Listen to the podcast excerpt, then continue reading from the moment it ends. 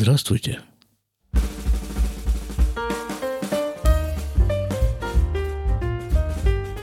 Триста тридцать девятый выпуск подкаста из Израиля. Поехали мы с семьей в отпуск. Обычно мы берем отпуск летом и едем на север, в основном на Кенерет. А на этот раз э, мы решили взять отпуск зимой – ну, просто посмотреть, как это отпуск зимой. И кроме того, у нас эпидемиологическая обстановка подстегивала. Потому что близится Ханука, и совершенно не исключено, что на Хануку опять нас всех, всю нашу страну, закроют на карантин. Как это уже было на Суккот и на Песах. Это все праздники полупраздничные дни, которые продолжаются неделю. Ну и обычно в это время народ разъезжает – а чтобы в этих поездках не распространялся коронавирус, на Песах и на Сукот нас закрыли и запретили нам ездить, ну, без особой нужды. Есть такие подозрения, что что-то подобное произойдет в Хануку. А кроме эпидемиологии, есть еще одна причина, по которой мы решили поехать. Поехать не в саму Хануку, потому что вот в эти вот самые праздники, в том числе в Хануку, едут все – и все везде забито, и в нормальные, в нормальные годы, когда нет коронавируса.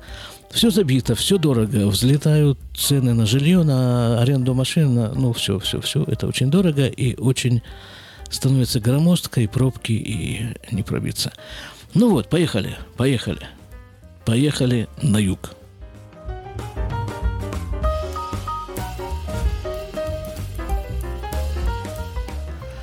В Израиле существуют две основные зоны, которые живут исключительно за счет туризма. Это Эйлат, самый южный город Израиля, и гостиничный комплекс Эйнбокек на Мертвом море. Там практически все построено на туризме. В Эйлате, правда, есть еще небольшой грузовой порт, но в основном это туризм. И чтобы окончательно не дать загнуться этим всем э, местам, Правительство Израиля решило поддержать туризм, усилить туристический поток в эти места отдыха. С этой целью оно обозначило их как зеленые зоны. Что это практически значит? На въезде в эти места нужно предъявить документ, что либо ты уже переболел короной и выздоровел, либо что твои анализы на коронавирус, сданные в течение последних 72 часов, отрицательные. В нашей поездке участвовало 8 человек. Были среди нас и выздоровевшие, и с отрицательными анализами. И вот первое место, куда мы заехали, это был Эйнбокек. На въезде на КПП нас встретил проверяющий, попросил предъявить документы о выздоровлении и о отрицательных анализах, удостоверение личности и физиономии – все это было ему предъявлено. Проверяющий все строго сверил, приклеил на ветровое стекло машины зеленую этикетку, мол, э, проверенные товарищи, а каждому на руку прицепил такой браслетик, с которым мы должны были там находиться на территории этого самого Эйнбокика. И вот в таком э, окольцованном состоянии мы в него въехали. Ну, мы пробыли там недолго, где-то там пару часов, заскочили в одно симпатичное место – такой оазис посреди пустыни и поехали дальше. А следующим пунктом нашего назначения был Эйлат, израильская туристическая Мекка, город Эйлат.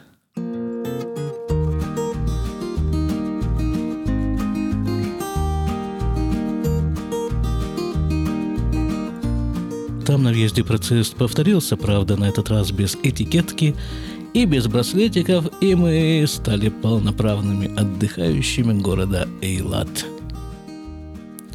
Странный город. Море роскошное, а город странный. Сняли заранее через букинг э, какую-то очень странную квартирку. Она расположена в жилом доме.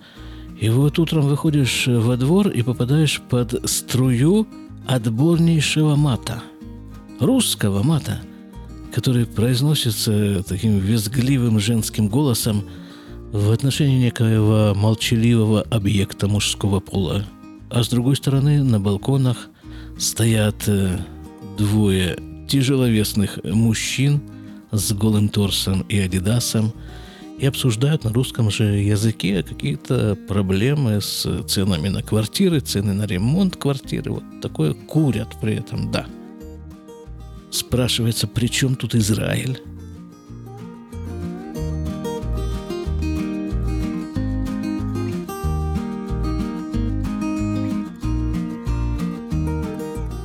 В самой квартире я насчитал два прямых угла. Все остальные стены были соединены друг с другом как-то зигзообразно. И вот в эту вот геометрическую фигуру было напихано максимальное количество двух спальных кроватей. Все это очень напомнило мне Адлер, где каждая трансформаторная будка, насколько я помню, использовалась для сдачи в аренду на время курортного сезона.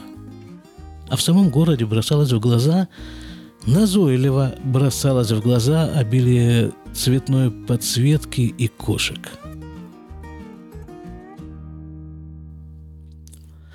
А море роскошнейшее.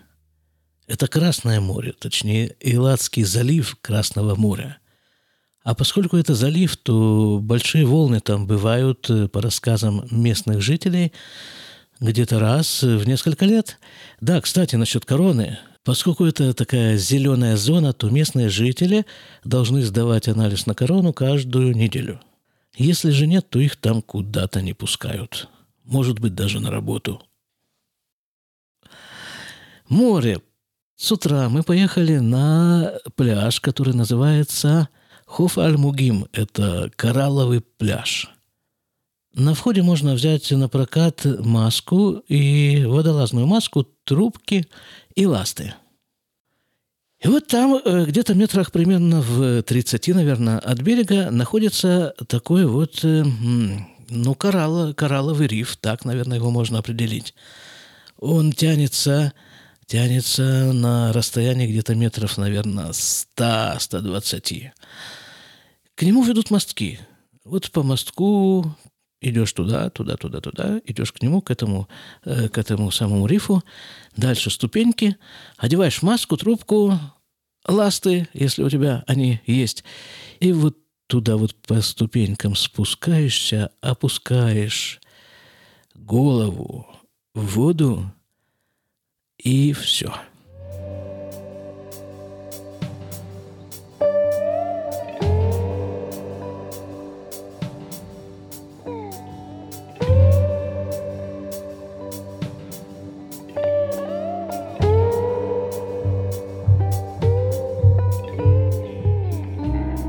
ты попал в другой мир. Ты все, ты как бы отключился.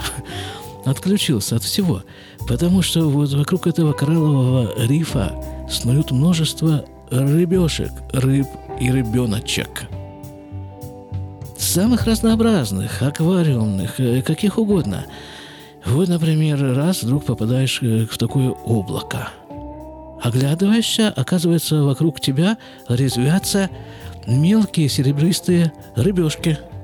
Их много, их много, они тебя покрывают, как облаком. И вот ты какое-то время находишься среди них, как бы являясь, видимо, частью их стаи. Потом они куда-то там плывут по, свои, по своим делам, и ты смотришь, что там еще происходит внизу, там под водой. Вода прозрачнейшая, чистейшая – и вот четверо таких рыб, где-то величиной с ладонь примерно, темно-синего цвета с золотистой каемкой. И вот они там возле троса что-то деловито обгладывают.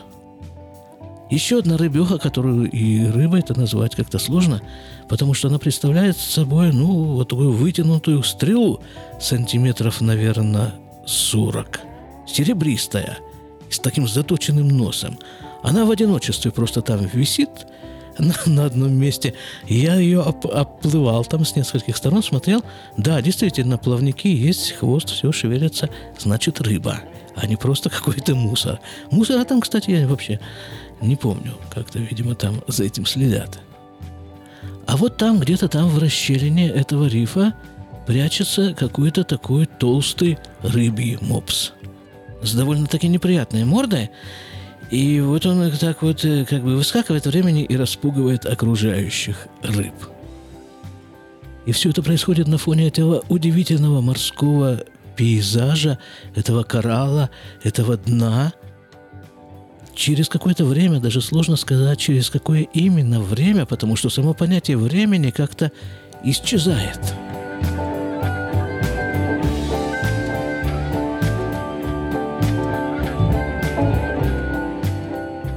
вот, через какое-то количество этого исчезнувшего времени просто сливаешься с этим окружающим пейзажем и чувствуешь себя частью его – одной из этого бесконечного множества рыбешек, которые снуют вокруг. Это было роскошнейшее переживание, трип, если хотите, все что угодно –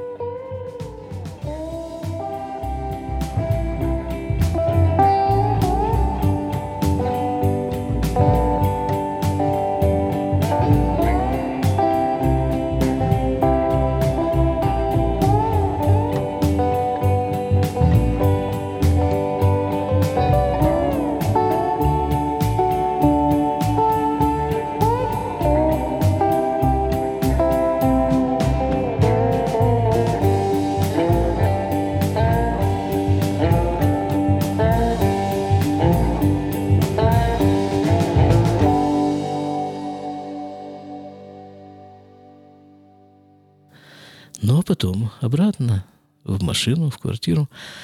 Еще любопытно вот это вот само явление, что это все-таки конец ноября. И здесь, в наших местах, вот там, где мы живем, э, это, я напоминаю, в 15 минутах езды от Иерусалима к северу, здесь, э, ну, сейчас э, без свитера, как минимум, на улицу выйти некомфортно – а там в Элате, ну, море плаваешь без всяких проблем. Температура воды вполне, вполне подходящая, адекватная. И само море, оно, оно вот какое определение подобрать? Оно вот, оно, оно ласковое. Оно вот такое. Оно тебя держит. Оно красивое.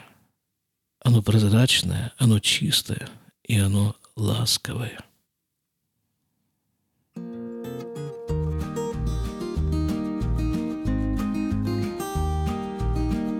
На третий день нашего отпуска мы перебрались в следующий пункт назначения – город Мицпе-Рамон. Небольшой израильский городок, расположенный на краю вполне себе лунного кратера – Махтыш Рамон.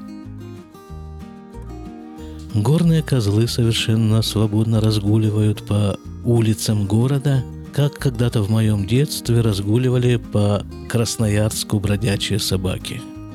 Правда, в отличие от последних, горные козлы никого не боятся, ходят с достоинством и, по-моему, окончательно вытеснили из городского пейзажа бродячих собак, а заодно и кошек – как-то, когда-то, давно, давно, лет 25 назад, мы с друзьями приезжали в этот город, жили там в палатке на краю этого махтыша, этого разлома, этого кратера.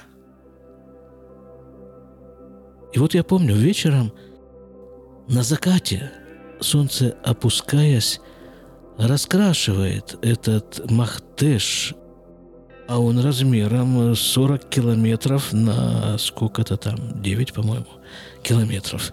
Да, так вот солнце раскрашивает всю эту, всю, весь этот совершенно неземной, опять-таки неземной пейзаж, но на этот раз уже не, не морской, как это было на Красном море, а какой-то лунный, какой-то космический пейзаж.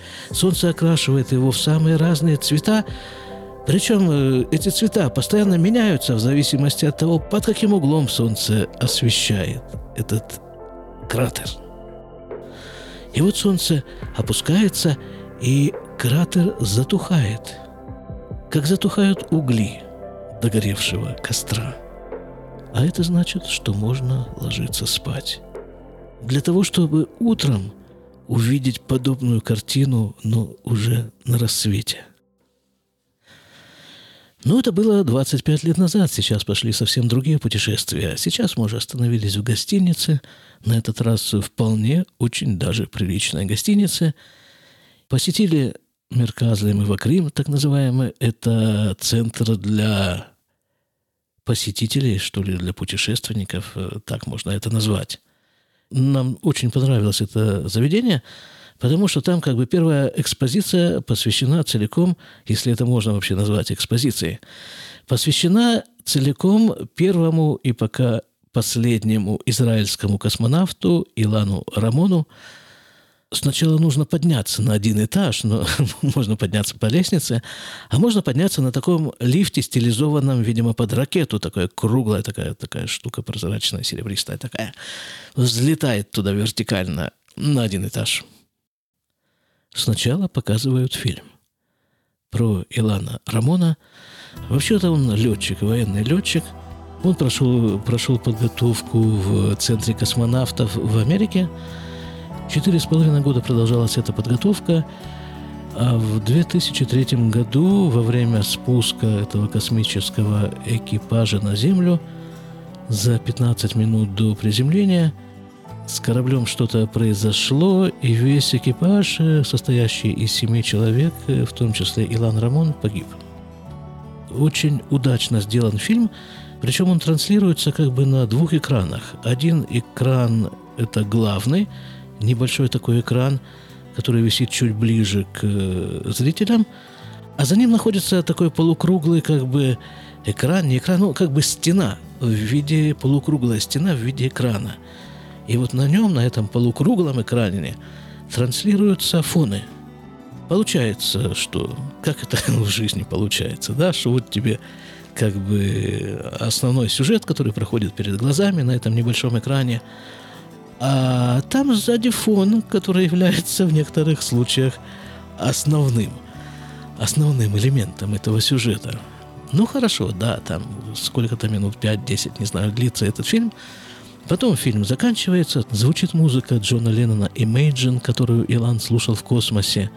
И вот этот вот небольшой экран центральный поднимается вверх, а после этого еще несколько кадров, и вот, это вот, э, вот этот вот полукруглый экран, который оказывается просто как бы занавесом, он расходится в стороны, и оказывается, что вот этот полукруг за ним – это стекло. Вот эта полукруглая стеклянная стена, а за ней Махтеш Рамон.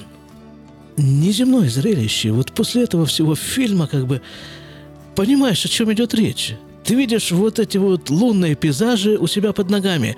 И совершенно это удивительная реакция публики.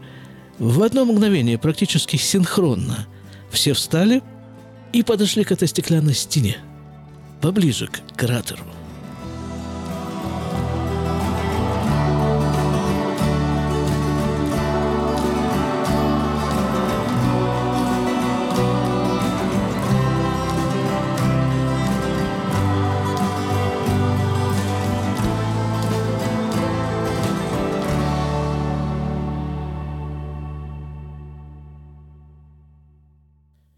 Дали нам несколько минут постоять там перед э, вот этим вот кратером. А, собственно, как образовался кратер? Об этом был следующий фильм, там же, в этом самом центре для посетителей. Э, да, даже сложно... Ну, это все-таки фильм, да, только в виде экрана использовался такой какой-то э, какой специфический макет этого кратера, может быть, так. Ну, вот, да.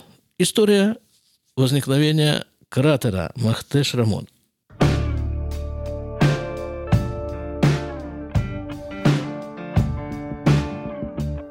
Я не буду рассказывать всю историю, тем более я ее не помню всю, ну потому что она заняла несколько сотен миллионов лет. А последний этап этого процесса, который тоже занял несколько миллионов лет, заключался в том, что образовалась некая такая м, твердая масса, твердая, но тонкая. На вот, это, вот, вот этой громадной территории. А под этой твердой массой был э, песок или что-то подобное, что-то такое вот э, смываемое. И вот вода, которая туда просачивалась, туда вглубь, она постепенно вымывала, вымывала, вымывала этот песок. И когда там образовалась пустота, то вот эта вот плотная корка, она обвалилась, провалилась внутрь. В результате появился вот этот вот самый кратер Махтеш-Рамон. Таких кратеров в пустыне Негев э, насчитывается пять. В мире есть еще несколько таких же кратеров – но любопытно, что вот такой же кратер, причем с тем же самым названием, есть на Луне. Вот такой же. Махтеш Рамон. Как бы лунное отражение этого земного кратера. Но он назван Рамон в честь э, израильского космонавта. И вообще вот этом, в этом городе, сколько мы там ходили, особенно вот после этого, потому что впечатления от этого города крутятся в голове до сих пор, и понимаешь, насколько тесная связь этого места с космосом.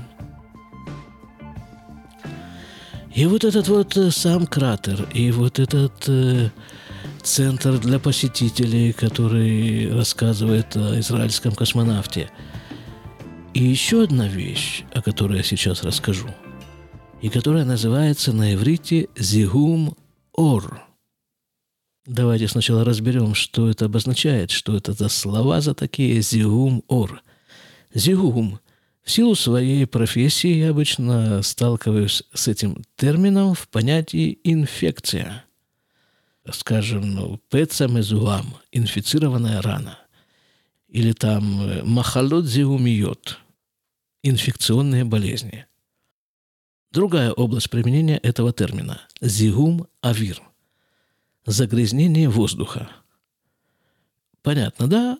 Загрязнение воздуха продуктами цивилизации, выхлопными и прочими газами.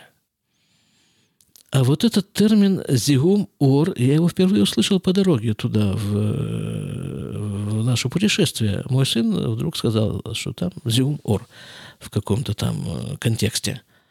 «Зигум» – это «зигум», а «ор» – это «свет» загрязнение светом.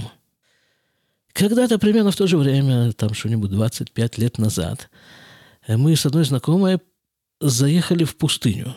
Ну, туда, глубоко, где, в общем, никто не живет. И вот мы там остановились на ночь, и она говорит, она была там, она что-то понимала в звездах, вот где там что расположено, где там Млечный путь, где еще там чего-то. И она говорит, что вот сейчас как раз вот садится солнце, и между заходом Солнца и тем, когда на небе появится Луна, будет э, темное время, и вот это время идеально для наблюдения за звездами. Ну, действительно, да, вот зашло Солнце, Луна еще была не видна, а вот звезды было видно, и их там было много – и еще сказал это знакомая, что это очень удачное место наблюдения за звездами, потому что здесь никто не живет. Здесь нет никаких фонарей. Пустыня. Еще вспоминается один эпизод из жизни, на этот раз из советской жизни. Как-то там мне пришлось с одной группой э, ехать из это Памир Алай. Я точно не помню, откуда, куда мы ехали. Это место называется Памир Алай. И вот это нам нужно было переехать через какой-то там э, перевал или как-то там он назывался. Это был, как, это был, не помню уже какой год, что-то в конце 90-х. Какой-то там год, когда было очень много снега. Это было летом, но снег э, там было высоко, не знаю, метров, э, наверное, 2000 с чем-то там. И там снег лежал, да. И вот этого снега было неожиданно много. Этот перевал был закрыт. Но ночью как бы это закрытие снимали, и отчаянно эти самые водители, они могли проскочить через этот перевал. И там удалось договориться с каким-то водителем грузовика. Вот мы положили все свои там палатки, там мешки, там все эти свои принадлежности на дно грузовика, сами легли сверху, и вот мы ехали ночью, да, мы ехали ночью на высоте вот этой вот э, две с лишним тысячи метров над уровнем моря. И всю ночь мы не спали, мы лежали на спине и смотрели в это звездное небо. Потому что это было зрелище, от которого невозможно было оторваться совершенно. Мы даже не разговаривали всю ночь. Это было вот каждый миллиметр этого неба усеян хоть крохотно, но звездой. Эти звезды падали, просто вот такие росчерки, росчерки падающих звезд по всему небу. Сумасшедшее зрелище. Вернемся в Мицперамон, городок на краю совершенно неземного кратера. Приехали мы туда вечером и решили прогуляться. Я помню из предыдущих поездок, что есть вот этот Махтеш-Рамон, а вдоль него проложена такая Таелет. Да, Таелет – это что? Променад. Как бы такая дорожка, по, которому, по которой можно гулять, смотреть на Махтеш-Рамон – Такая прогулочная дорожка есть во многих городах, может быть, даже во всех, особенно в приморских, возле моря. В Иерусалиме есть своя таелит э, с видом на с видом на старый город. И вот мы вышли, нашли эту таелит и идем, и первое, что удивляет, что нету света – Просто вот прогулочная дорожка, но она, казалось бы, должна быть освещена довольно хорошо. А здесь просто нет ни одного фонаря. Я думаю, может, какие-то проблемы с электричеством? Так нет, нет не просто горящего фонаря. Нету ни одного фонарного столба. Нет, вообще никаких фонарей. Странно, думаю, что же это такая жуткая экономия, такой бедный город. Движемся дальше, да, а там вот э, эта дорожка – отделена от, собственно, провала этого кратера, ну, такое, как бы, такое невысокое, где-то в полметра высотой э, стеной. Заборчик такой. Мы прошли несколько метров, смотрим на этом заборчике, лежит что-то такое, что такое непонятно что. Продвигаемся еще на несколько метров, видим, это горный козел. Он просто лежит на этом заборчике – отдыхает. Ну, знаете, вот этот такой товарищ э, с большими загнутыми рогами. То есть они настолько большие, что он может совершенно спокойно голову немножко нагнув назад этими рогами почесать себе зад. Ну и такой массивный довольно дядя. Э, мы к нему приближаемся, он не с никакой эмоцией совершенно, как бы он тоже у него тоже прогулка по краю Махтеш Рамона, только в отличие от нас, он может совершенно свободно перевалить, перескочить через э, этот э, заборчик в обе стороны. И тут же возле него пасутся какие-то особи женского пола, совершенно нас не боящиеся. А на утро следующего дня мы обнаружили оленей возле гостиницы, прямо возле гостиницы на автомобильной парковке были олени. А почему нет? Совершенно опять-таки от нас не убегавшие. А третий фильм вот в этом вот самом Мерказлемова Крым, как вы уже наверняка запомнили, центре для посетителей, был посвящен вот этой теме – Зиум Ор – загрязнение светом.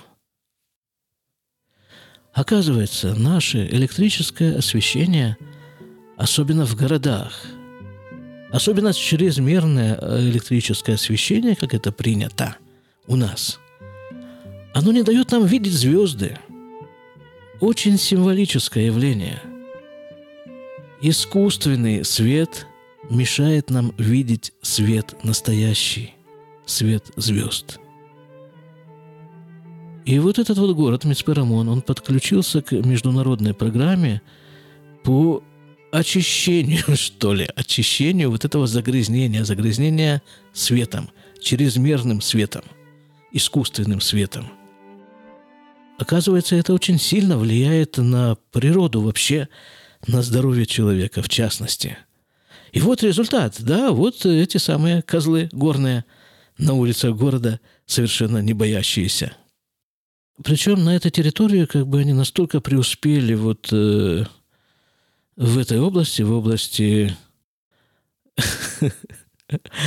в области погасить лишнее электричество, что там установлен телескоп, какой-то очень продвинутый телескоп, там обсерватория, телескоп продвинутый, такой телескоп, который как бы на международном уровне котируется, потому что это, там нету вот этого вот самого загрязнения. И это позволяет видеть звезды в телескоп, но, кроме всего прочего, позволяет просто видеть звезды. Вот выйти на улицу вечером, поднять голову и увидеть звезды. Еще одна связь э, с космосом – это какой-то совершенно космический городок. Причем, когда говоришь космический город, да, то что сразу там это ракета, там пуск, там море огня, море... Не, он темный. Это такой темный город. Ты зашел в квартиру, включил лампочку. Не, на улицах тоже есть фонари, но такие, не, не залито все вот этим вот... Э, сейчас же это, ну, во всяком случае, у нас в деревне, это голубой свет, да, вот этот LED, фонари LED тут стоят и светят. А там не, ничего, ничего подобного нет. Там, ну, ну, нормально. Сколько надо света, столько есть. Не более того. Здорово, ну, просто как-то необычно, непривычно, но когда привыкаешь так, глаза вот привыкают к этому освещению, здорово. И напоследок еще одна тема из этого же места, из Мецперамон. Это солнце. Солнце – вот мы утром, а в окно светит солнце. Я не знаю, в чем причина. Э, то ли действительно этот э, это зиум ор, это вот загрязнение светом, то ли, ну это же утро, там света-то электрического нет утром, то ли это может быть то, что этот город расположен на высоте 900 метров над уровнем моря – я не знаю, что влияет, но вот в окно светит солнце, и это праздник. Вот там это ощущается праздник просто того, от того, что утро, от того, что встало, от того, что солнце светит. Это не слепящее, это не жесткое такое солнце, как в других местах. Это что-то тоже такое же ласковое, как вот это Иладское море – и вот между этим ласковым и ласким морем и ласковейшим солнцем, праздничным солнцем Мицперамона мы и провели наш отпуск. Спасибо. Всего вам доброго. И не забудьте выключить электричество, которое вам не нужно. До свидания.